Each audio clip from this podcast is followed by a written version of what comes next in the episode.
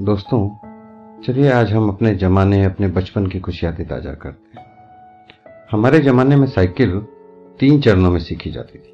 पहला चरण कैंची, दूसरा चरण डंडा, तीसरा चरण गद्दी। तब साइकिल चलाना इतना आसान नहीं था, क्योंकि तब घर में साइकिल बस पापा या चाचा चलाया करते थे।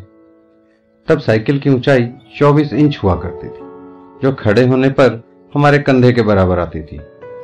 ऐसी साइकिल से गद्दी चलाना मुनासिब नहीं होता था।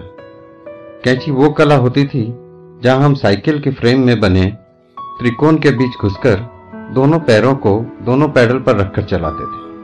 और जब हम ऐसे चलाते थे तो अपना सीना तान कर, टेढ़ा होकर हैंडल के पीछे से चेहरा बाहर निकाल लेते थे। और ट्रिंग ट्रिंग करके घंटी इसलिए बजाते थे ताकि लोग बाग देख सकें कि लड़का साइकिल दौड़ा रहा है।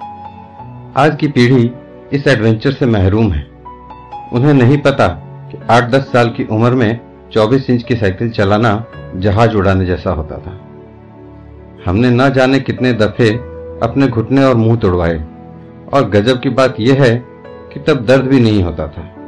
गिरने के बाद चारों तरफ़ देखकर चुपचाप खड़े हो जाते थे और अपना हाफ़ निकर चढ़ाते हुए चल देते थे। अब तकनीक ने बहुत तरक्की कर ली है। पाँच साल के होते ही बच्चे साइकिल चलाने लगते हैं। वो भी बिना गिरे। दो दो फीट की साइकिल आ गई है।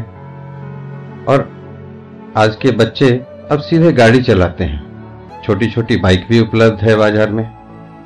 मगर आज के बच्चे कभी नहीं समझ पाएँगे कि उस छोटी सी उम्र में बड़ी साइकिल पर संतुलन बनाना जीवन की पहली सीख होती थी।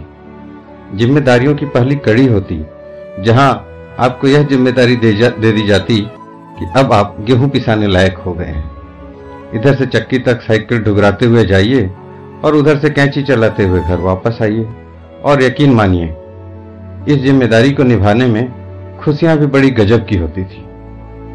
और यह भी सच है कि हमारे बाद कैंची प्रथा ही विलुप्त हो गई।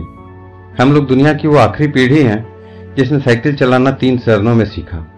पहला चरण कैंची दूसरा चरण डंडा और तीसरा चरण गद्दी। तो दोस्तों आज के लिए बस इतना ही।